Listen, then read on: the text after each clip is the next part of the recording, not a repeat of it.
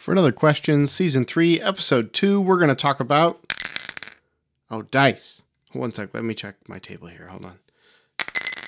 Looks like we're going to get platonically solid, and oh, I'm going to have to rant about d20s. Hold on, let me let me work my way up to that.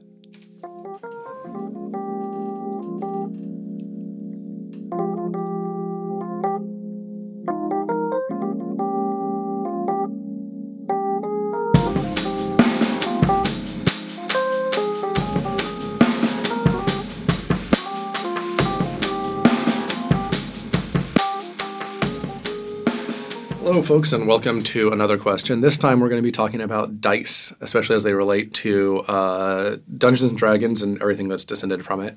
We are not going to be talking about one HP Game Jam games yet, uh, since we haven't had a time to read over them yet as of this recording. Uh, but we will get there. We will talk about them in a future episode whenever that happens. So today uh, we're talking about dice.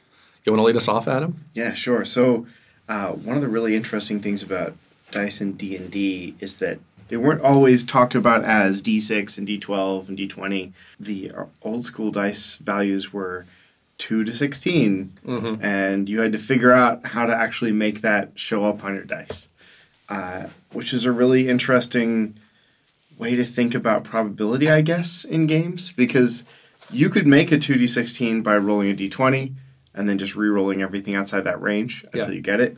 Or you could make it by rolling 2d8, or you could make it by there's, there's a ton of different ways that you could do a 2 to 16 and they're all going to feel really different. Mm-hmm. And the game designers were like whatever. Or they had something in mind but they just didn't know how to phrase it. Although in the original books they said here we could we could use this D6 style notation, but then they never actually used it in the book. Yeah. They just mentioned it at the beginning, right? I- So I think that's really interesting because it points to dice are, are one step removed from what they actually do in the game in some ways, but they're also very emblematic. Uh, you, you've got the most fundamental reason for having dice is so that the person writing the game can describe a probability range and give you a way to replicate that range. Uh, and and as you mentioned, in very early D and D, there there's actually a uh, like exercise left to the reader there in getting all the way between those two things. But most fundamentally, it it is still the here you need to generate a number in this range to it. Right. And and the fact that we do that with dice, like so much of what makes dice work versus every other way that that could happen, comes down to stuff that game designers don't talk about a lot Oh, yeah. around like the the tactile and physical um, and visual aspects of dice. Good. This is totally something that I wanted to talk Oh, about. me too. Today. Okay, Uh, good. yeah. Uh, so, like, I think th- some of the obvious things about dice are, are dice is handing away responsibility. They're, Mm-hmm. they're a way for the the GM in uh, Vincent's Apocalypse World terms to declaim responsibility to say, uh, you know, I'm going to say that this might happen, but it's up to something outside of me to decide if it actually does. Mm-hmm. And that allows us all at the table to to do things that if we did them directly might seem more personal. You know, the your character might die here. We're going to roll the dice and find out. Right. Uh, helps it not be as direct as well. You did that. You're going to die. Right. It adds an element of the unknown, which is important. Uh, the interesting thing about both of those is that they're not actually they don't require a randomness element. Like we can declaim responsibility by saying somebody else gets to find this, uh, decide this.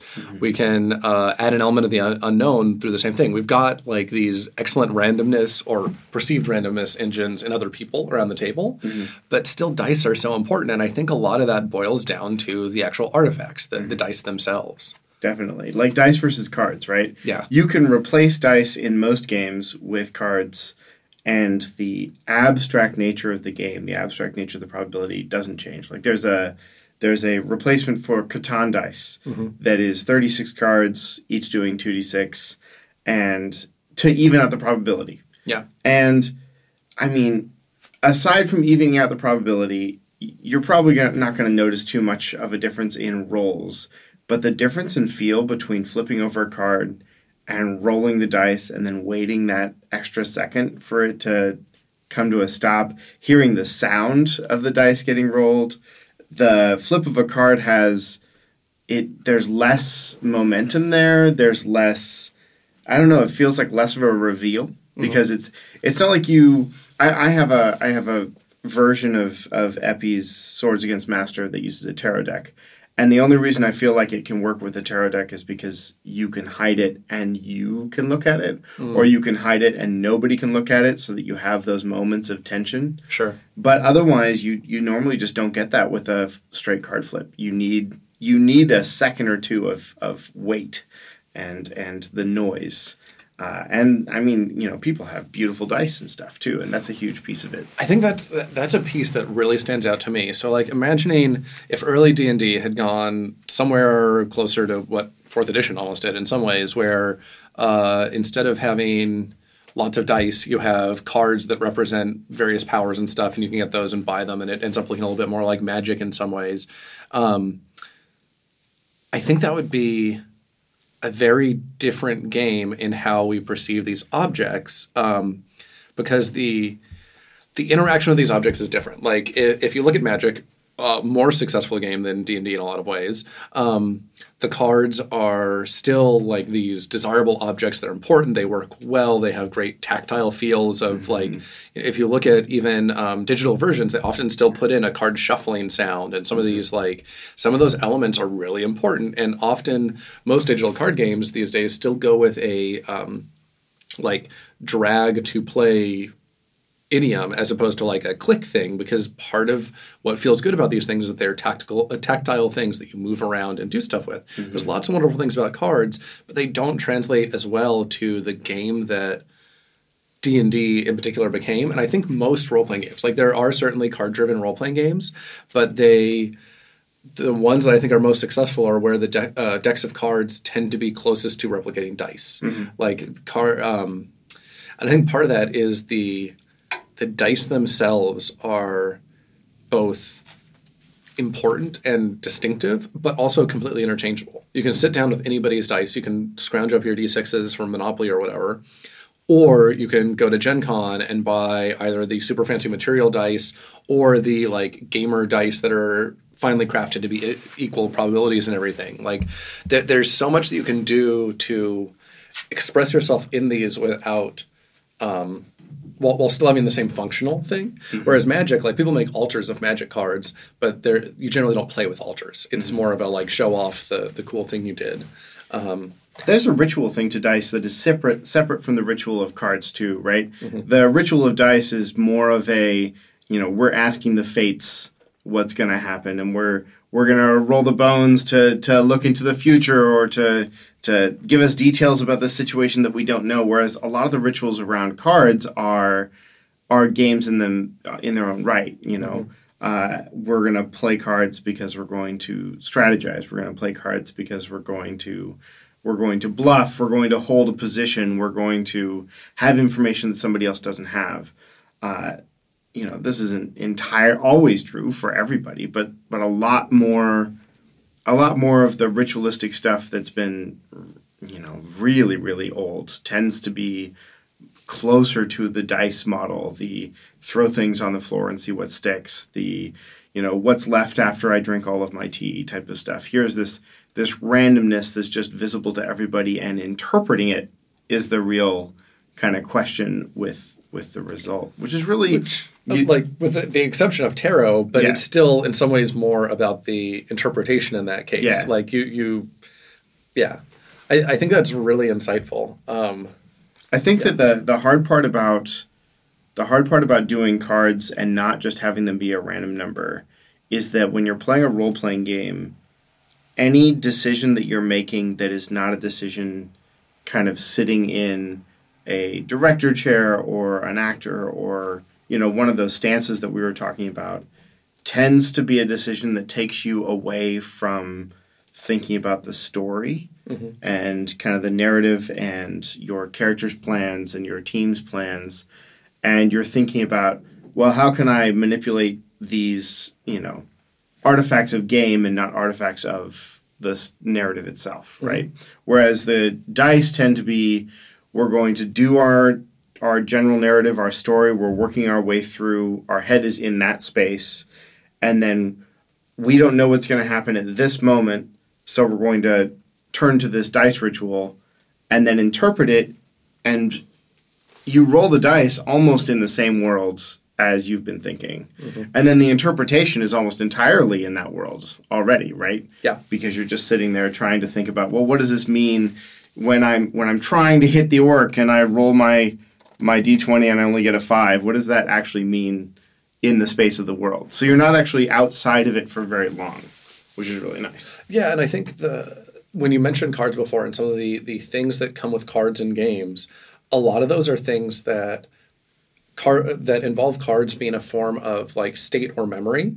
Uh, in in D and D and most role playing games, the memory is in your your character sheet and those like artifacts of play, and uh, the the need for randomness is like an in the moment here and now like give me a random result thing we we in some ways aren't looking as much for the memory in the the repeated random elements. We want those to be a way to fill in the gaps and we will provide the memory. Um, whereas the the part of the great thing about cards is both the uh, like counting of cards, like the the you know that a card is in there somewhere, it hasn't come up yet, you can you can count on it, uh, or on the the hidden information, the hidden state, uh, which are things that dice don't typically do. You know, you can roll your dice behind a shield and then reveal them and all that stuff, but that is not an intrinsic property of the dice. Um, I think there's also something. th- The the dice shapes, the exception of the D10, are so fundamental that I think th- there's some degree of reaction to them that is very deep seated. Like the, these are very simple shapes that we we can see in other places than on dice, especially like the D4 or like that that is a form of a pyramid basically. Like that not that I think people are like reading deep Freudian meaning into that or anything, but they are just uh, like even just the stacking of dice is is a pleasurable thing. Um, like my kids have foam dice that they love to chuck around and throw, and it it's interesting to see how important those things are, um, and it's interesting to see how D and D leverage those. The, this dice available to it, like the, the set of dice that we tend to think of as canonical right now, D4, D6, D8, D10, D20, D12, always forget that one. Um, D12 are- is the best die. depends. There are all these regular polyhedron, you know, beautiful symmetric Yeah. objects, right? Well, that and their um, they've become so iconic, and the way that D and D leveraged them, like some of those are there because they are the shapes that you could get dice in. Um, but the game hasn't actually evolved much over time to take advantage of the fact that you can get lots of different shapes. Like uh, a game like Dungeon Crawl Classics leverages all these different dice to get different um, results out of like different ranges of probability, different results, different kind of swings to it. Uh, games like um, Miseries and Misfortunes takes basic D and D and then adds a uh, like scaling to d6s where your skill can go beyond what a d6 represents, and then you use bigger dice. Uh, but still only fail on some of the numbers. So you, you keep on reducing your chance of failure and increasing the odds that you can, you know, beat somebody else, beat a uh, an obstacle, whatever. Um, the trade-offs there are interesting, and it's interesting that D and D hasn't taken advantage of this. Uh, I- I'm going to say for the most part to pad myself, but I can't think of D and D ever going beyond the set of dice, which has been basically typical from the beginning. Uh, I mean, D100 also in there, but it's yeah. Do do we do we need to have a D twenty rant? Because I've got several Oh, D sure, twenty go for a rants D20 lying rant.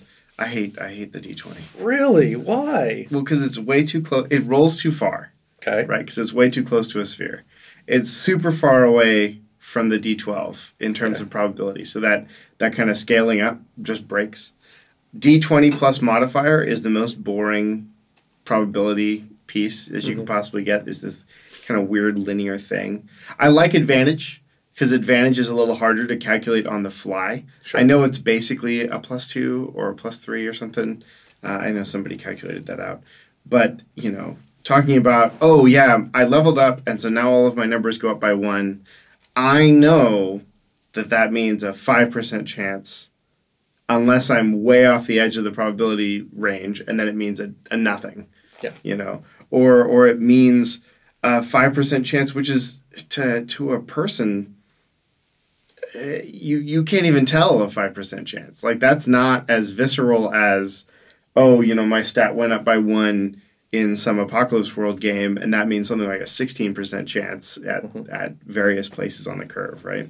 Yeah, uh, John Harper has a rant about uh, like D and D based games that reflect uh, various fantasy creatures with like a uh, plus two to the stat, which works out to a plus one to the modifier, which means that you know the legendary Constitution of the Dwarves is a five percent swing. Yeah. Which like okay, if we're if we're talking statistical population models, sure that that like matters. But in the like the the uh, Lord of the Rings sense, where Right. like you meet dwarves and you're just astounded by how like hardy they are, that means nothing. No. Uh, and, and so the yeah, I, I can get your point there on the the usage of that die and the the modifiers on it are the most boring thing. The plus one modifier on a on a D twenty is just so useless. It's also just this fight in the same kind of way as, as this overlapping populations, right? But on the same space, you have, especially the way that people play it normally, which is, oh, you rolled a crit. Well, cool. Uh, even though they're a demigod, or you rolled a crit on this listening check that I probably shouldn't have let you roll in the first place because it's like shooting the moon. But I let you, and now you rolled that d20 and got a 20. Or you you rolled that one, and so I feel like I need to do some kind of critical fail, and there's no, you know, that 5% chance doesn't mean the same thing to mm-hmm. an expert as it does to a beginner. Mm-hmm. It, it's it's like i in Burning Wheel they say, you know, part of the system is the idea that you cannot possibly roll a seven seven successes on six dice, and so sometimes things are just going to be impossible for you, Yep. and that is that is the system's assumption. But in in in D and D, you can often get you know your D twenty almost always far outweighs your modifiers.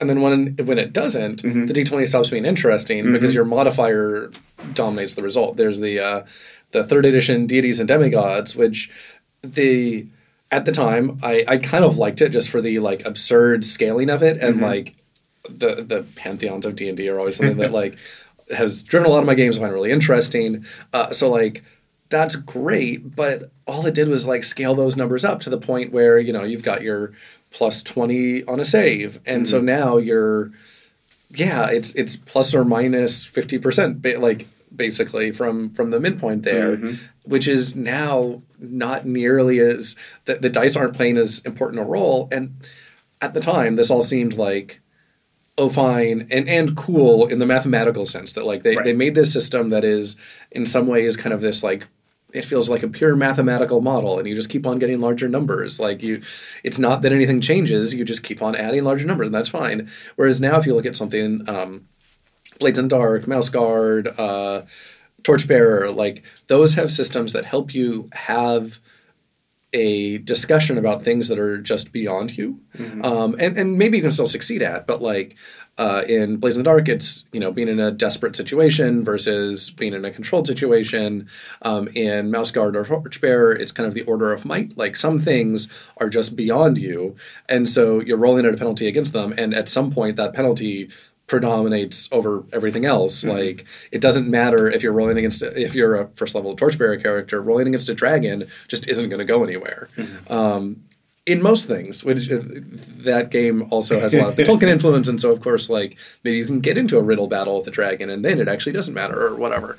Uh, but it, it's such a solvable problem, and it, it kind of comes from the dice. Like I think that there's there's this issue with dice that if you take them too mathematically, they can get very dry and very boring and like it but it also can feel very nice and orderly and consistent. Like uh, you and I are both engineers by profession and like there's something that just feels nice about like there's not a weird break here, it's not a different thing. We just keep on adding numbers and it keeps on working working in quotation marks. Yeah, there's there's a really interesting thing about probability and human brains that we just don't understand probability very well mm-hmm. intuitively, right? We can do the math and understand that I have a 65% chance of success here, but then in my head, I can't help but think somewhere, well that means I should succeed. Mm-hmm. And no, that's not that's not exactly how probability works. It means maybe, you know, sometimes I'll succeed and sometimes I'm not going to succeed. And the whole gist of this kind of I get my 5% extra. Well, the time between we started play and now I feel like I will never fail on my on my stealth check you never really get there. Like you, maybe you'll get to seventy five percent chance that you'll succeed on your stealth check, especially when the DM is making up their own uh, their own thresholds mm-hmm. for how the how the dice is going to flip one way or another.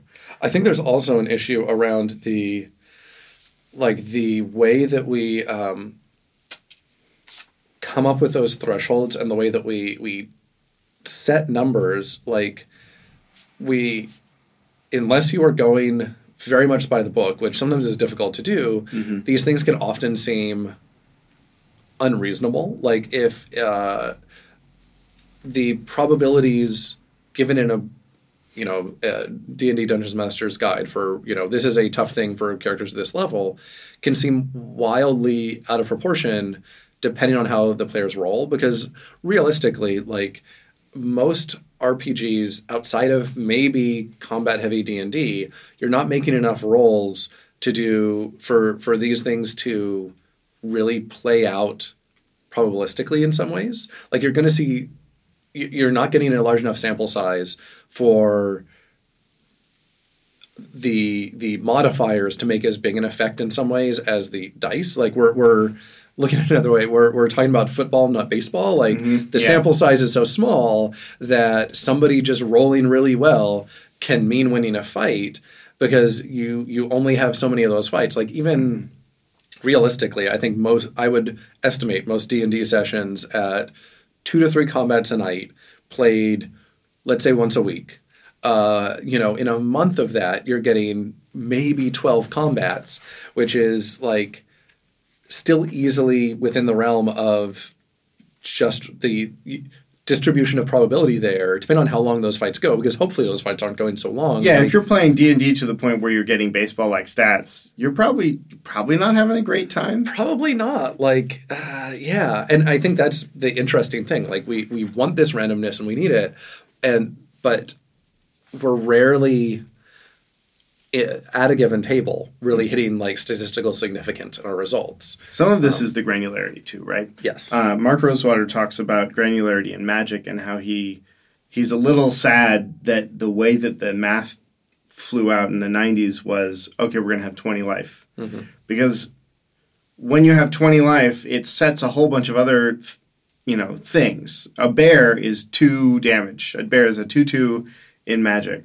Well, if a bear is a 2 2 and you want to make a squirrel, there's nowhere else you can go but a 1 1. Yeah. And that means two square, squirrels can take out a bear, which doesn't feel right. Yeah. You know? And there's a lot of granularity around, you know, what should a fireball, how much damage should a fireball do? How much damage should, should uh, Emrakul, the Cthulhu esque monster in Magic the Gathering do? How many squirrels does it take to take down Emrakul, right? Well, and the fact that, like, the when you attack a, a character or uh, if you multi-block something, mm-hmm. damage is additive. Mm-hmm. But the the um, story definition of what power means is a logarithmic scale. Mm-hmm. So, like, yes, uh, a bear is a two-two, a scroll is a one-one, but that's supposed to mean that it's like an order of magnitude more powerful. Mm-hmm.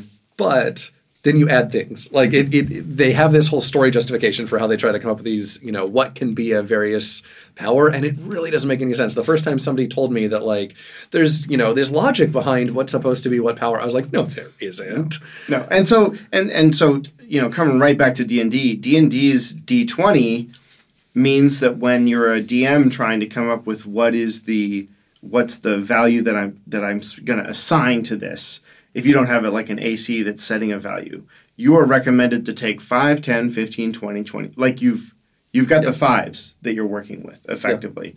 Because the granularity of the D20 and the granularity of, you know, how much work should you be doing to actually set up your difficulty? I, I was really worried going into Burning Wheel about actually having to set difficulty levels again after a long time of, you know, Blades and, and Apocalypse World and Dungeon World where I don't even have to think about it. And then in Burning Wheel, even just one modifier is a Oh, yeah. huge deal in yeah. Burning Wheel. Where if I tell you, oh, that's a 15 difficulty, wait, it's a 16 in D and D, you're gonna be like, I don't even, I hardly even care. Yeah. You know. It's, Whereas in, in Burning Wheel, going from like three to four is a massive. it's like, oh, I thing. can't even do it now. Yeah, like you know, before I had like a, uh, you know, I've got my two dice and I have the the Artha to explode that, so like maybe I can get there, Mm-hmm. and then yeah, now I I the probability just went uh, like now I need another six there to Yeah. even have the possibility. Like I think it's.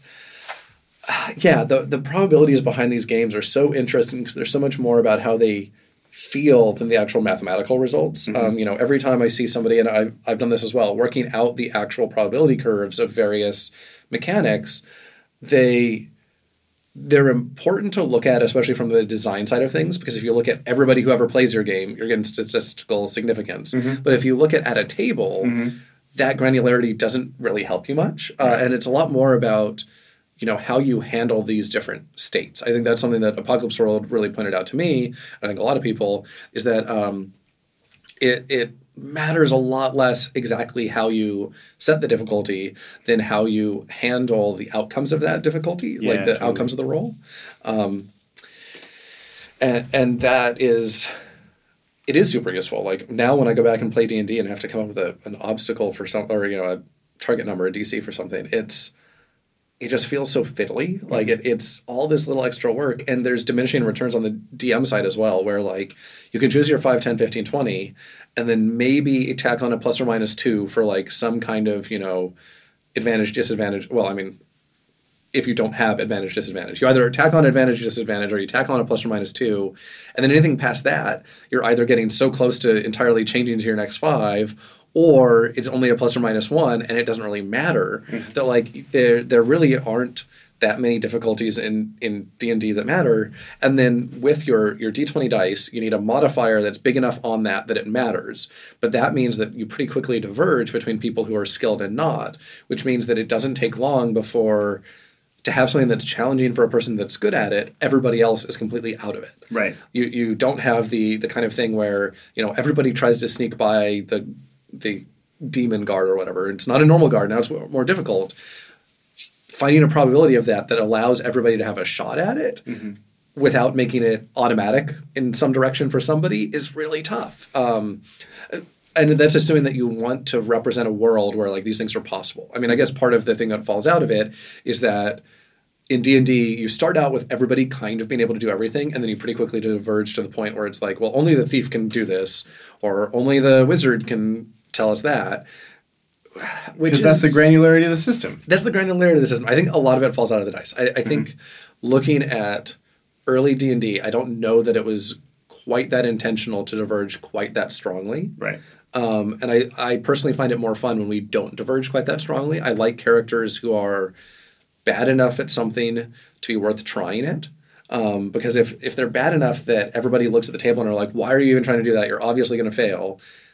That's no fun. But Right. if everybody looks at you and are like, you're taking a big risk here, like that's the moment that I love. I, Yeah. I, I want to play the knight who's going to try to sneak past the demon in full plate and have just enough chance of it for it to be interesting. Well, it's like a lot of so when I played Basic, uh, I remember a lot of the the recommendations being, you know, if you're not sure about something, pick one to six, Yeah. and roll a d6. And a d6 is a small enough granularity that even just one out of six is is doable. Yeah. it's not it's not likely, but it's doable. Um, and the probability is not going to fall. Like it feels worse for some reason when you're uh, rolling your d20 to try and beat the threshold, and you roll like a 2 and you go, well, you know, even nobody here would have beaten the threshold on a two. So who matter? Who cares if I did it, right? Yeah. Uh, whereas in in the in the d6 realm, you're you're never that far away from. Yeah. Oh, I could have almost made it or whatever Yeah. uh, which is a great time. The other thing that I think you get with D and D that's switching gears a little bit here is there's so many roles in modern D and D at least to get something interesting done. Um, combat requires multiple rolls for a single attack. Yeah. Which feels a little weird. Like it's not full GURPS where you need like four rolls to actually get an attack done because you need to make an attack and then they need to make a block and then you need to make a you know counter something and then there's a damage something and Yeah. But uh, it feels it feels weird that a game like this has DM advice that said you should really just roll your attack and damage simultaneously, and then you know maybe your damage isn't necessary. It's like, well, why is your damage ever necessary? You already have this huge granular d20 that can tell you how well you hit the thing. Mm-hmm. Why can't that just tell you the damage? I, I honestly think that part of it because like I'm, I'm sure that somebody along the line designing D&D has thought this mm-hmm. and I think part of the reason they haven't done it is because the funky dice and getting to point to you know oh I'm the fighter so I've got a big D10 weapon is a lot of fun and it feels really good. And this brings the, the thing that I've been dying to talk about this entire time Nice. uh, is oh I didn't even realize what I was doing there is uh, Die which is a comic book and role playing game um, from Kieron Gillen and uh, I forget the artist's name. Um, I'm going to feel bad about that because I think it really is a collaboration. Uh, but it's uh, the, the comic book is about uh, a bunch of kids who on somebody's birthday show up at a friend's house and that friend has made a custom role-playing game just for them. And uh, each person is handed uh, a singular die representing their uh, character class. They, they all describe a concept and then because this is a comic book so we can imagine somebody can do this he designs a class to match that on the fly and hands them each a specific die um, except one person gets a d6 which d6s are the standard dice in the game. So everybody gets a special die representing who they are except for the person who gets the d6 but their d6 is still special because they get to put whatever numbers they want on the sides. Um, Stephanie Hans is the artist. there we go. Thank you. Uh, because uh, I've also been reading Kieron Gillen and um, Jamie McKelvie's uh, Wicked and the Divine, which I know is so much a collaboration that I feel like it's important to give credit to both here. For sure. Um, so the the wonderful thing there is how uh, like kind of totemic the, the the dice become. There there is this.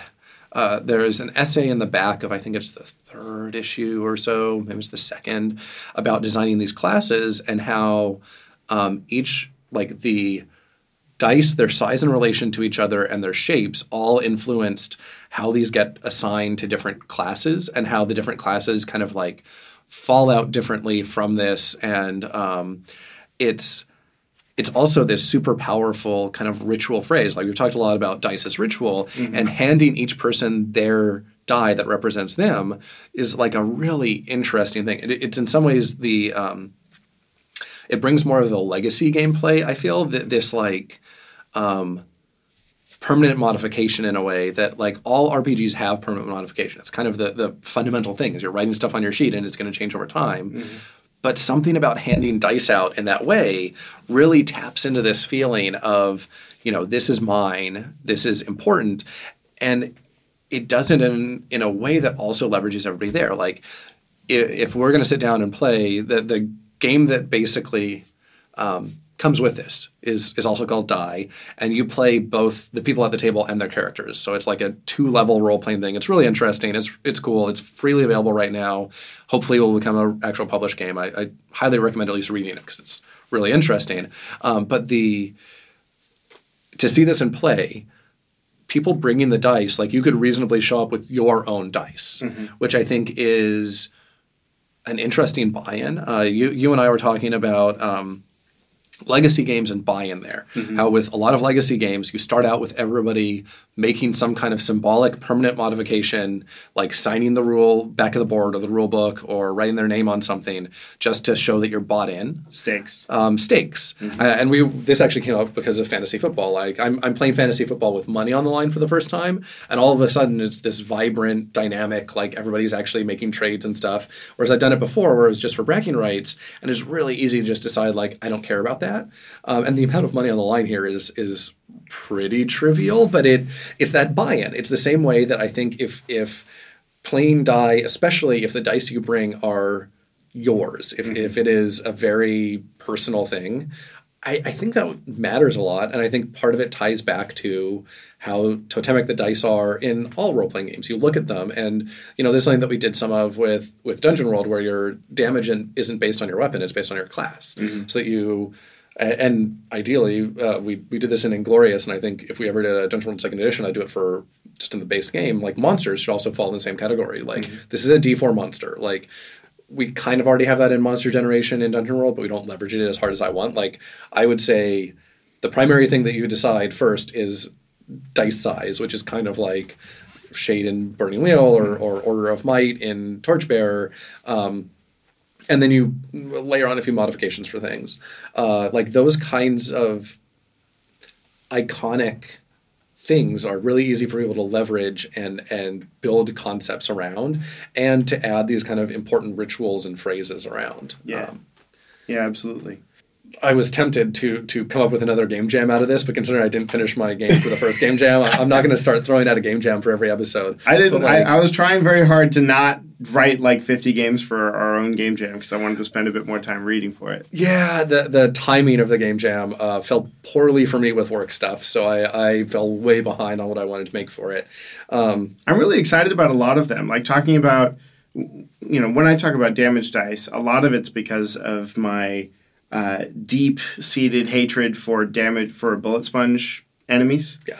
Like it is not interesting for a combat for me to sit there and we're going to go back and forth and you're going to tell me numbers and I'm going to add them up. Yeah. And that's it's just it's just not very fun. Mm-hmm. And so all of these games that I'm seeing come into the jam that are oh yeah, this has a drastic influence on how you will play, how you will choose to play, how you are going to choose to take the next action, how you're going to, you know, you're, you're not just going to sit there whacking somebody with a sword because you cannot do that Yep. in any of those games. And I love that about this kind of system, even though it's pulling one more thing away from what are the dice going to do, mm-hmm. right? I really like kind of where the at least where the games that I've been playing recently have gone where a die roll is a big deal yep. and you don't do it very often, Yep. right? So that's that's an important thing about dice in in D and D. Um,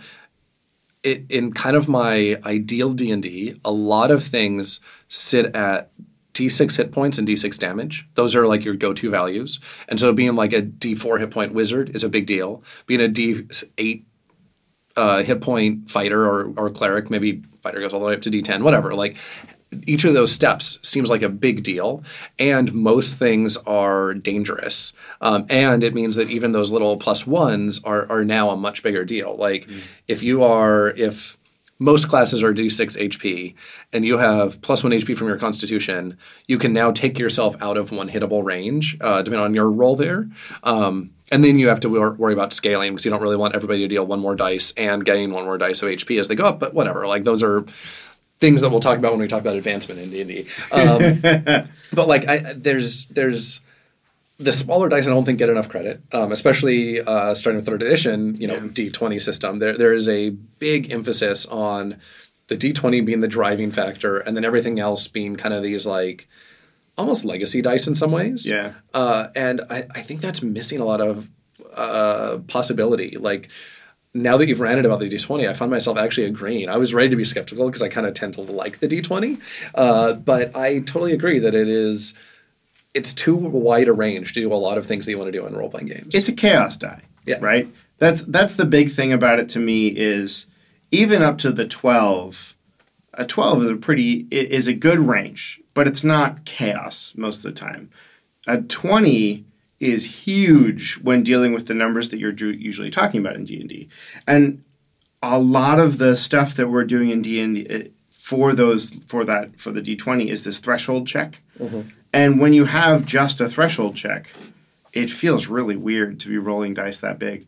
Um, there was uh, what is it? Legend of Five Rings, the old one had D10 uh, roll a bunch and then keep some, and then you got to add, which meant you're dealing with this smaller die, so you know more about where your roll is going to actually end up. But you're adding several of them together, potentially potentially really high value ones, and so you can still get you know 30s and 40s uh, if you're amazing at stuff. But you're rolling a die that gives you more of a chance to understand. Oh, I'm rolling three, keeping two. You're rolling two, keeping one. I'm definitely beating you unless something really weird happens. Yeah. And that feel and and not being able to calculate the exact probability of it, right? Whereas the D20, I'm rolling D20 plus seven and you're rolling D20 plus 10. Well, I can tell you almost exactly, you know, I, I can tell you how it's going to feel if I beat you Yeah. right?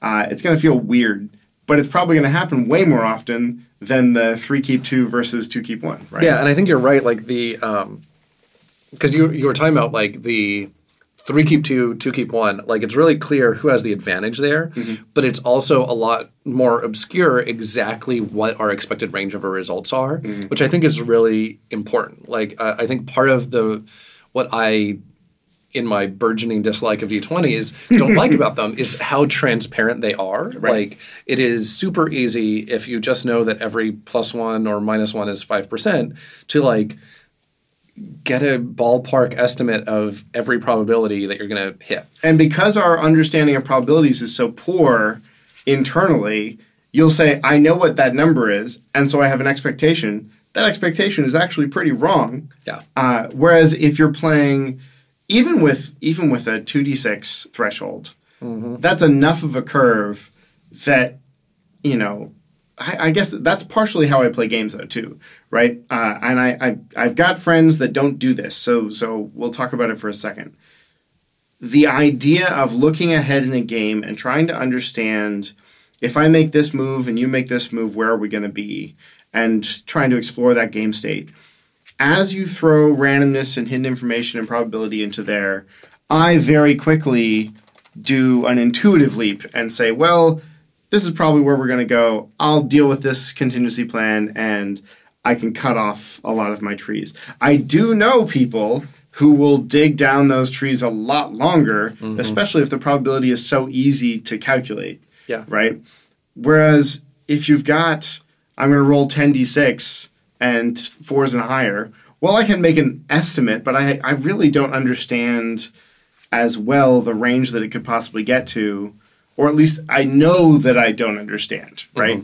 And so it's much easier to be like, well, you know, I should be around here, and I'll be, I'll feel really good if I get a little bit higher, right? Mm-hmm. Yeah, I, I think the the understanding of probability and the feeling of probability is a big portion of why dice matter and, and why like they, they are so clearly instruments of randomization. Um, I, I was thinking back last weekend, I got to play uh, Dune, the the board game, and it's a game that I always think of as having no randomness, but that's that's not true. There are Right. random elements, but there are, there are these card decks, and they it still feels like a game that is not very random. It just has lots of hidden information, and mm-hmm. some of that information, like some of it is random, so you can guess at how likely certain things are. Mm-hmm. But fundamentally, it's more a game of hidden information than it is of random information, and it feels very. It, it still feels very unpredictable in a mm-hmm. way that um, I think a lot of RPGs without hidden information sometimes fall down on, or sorry, without um, random randomization. So, like, if you look at something like uh, Fiasco, Fiasco First Edition, I haven't played Sure. Second yet. Um, It's very similar. it, it it is very similar. I just didn't want to speak ahead in case I missed something. Totally. That, yeah. Um, so like the the cha- the the way that that game works, there's randomization in the setup, and then your unpredictability is mostly coming from other people at the table, uh, and it still works. Like I think that's something that people really underestimate a lot in role playing games in general is how much unpredictability you can get from the other people at the table, uh, and and. I think part of the reason that we overlook that is just because dice are so great at that. And also because dice are something that you can more easily carry forward from the designer. Uh, so, like, if a designer wants to say something about the world in a game that is using a lot of dice for randomization, there's random tables, and you can actually pack a lot of information into that while still having surprise and all that stuff. If you are relying on people at the table to be surprising, especially if you still have a split in who gets to say what about what, it, it gets really complicated. Part of the reason that Fiasco can be so surprising is because it sets very clear expectations for uh, what the genre is, but then nobody has more say than anybody else. Whereas if you have one person who is responsible for like what the world really is, you you can't rely on everybody else for your randomization because that's going to break who can say what about what. Mm-hmm. Um, Yeah, a lot of GMless di- uh, games, at least a lot of the ones that I know about, don't use dice, right? Fiasco, Microscope. Even ones that rotate GMs rely on the dice a little less heavily, it seems. Mm-hmm. Uh, and I think a lot of that is that a GMless game is, is a big trust exercise, anyways. And so the dice are are there in a GM'd game to say, you know, look, it's not my fault. here's what happens. Yep. Or or to give you a little bit of a creative nudge, right? Like uh, if I'm saying everything, then all of my assumptions about the world are just going to keep going. Uh, whereas if I get to roll and be like, oh, actually, uh, you did kill the dragon right now, then that can throw a whole bunch of my assumptions away if I can be a good GM, right? Mm-hmm. But if we're playing a five player game of, of Fiasco, where does you already have five people weaving their chaos into that game? You don't, there's not much of a space for for other dice rolls. And I mean, Fiasco does kind of that. Let's disclaim responsibility for what happens to our characters afterwards with that roll, right?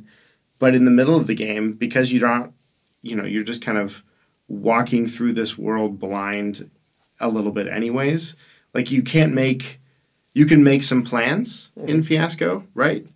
And then you can try and make them turn out, and the other people at the table can try and help you make them turn out, which works really well. Um, it, I mean, it's oh, it's a great game. Yeah, it's really it's a really interesting place to say where are dice necessary and where are dice helpful, and what do dice do in those in those situations, right? Yeah. So I think we've covered it pretty well. I think that we we've uh, done a pretty deep dive into the nature of dice and D and D, why why they work, and what other games have taken from them. So uh, next time we'll be back. We'll talk some about the one HP Game Jam games, and uh, we may talk about another core concept of D and D some as well. hopefully. Hopefully. So uh, until next time, I'm Sage LaTorra. I'm here with Adam Blinkinsop, and uh, this has been another question.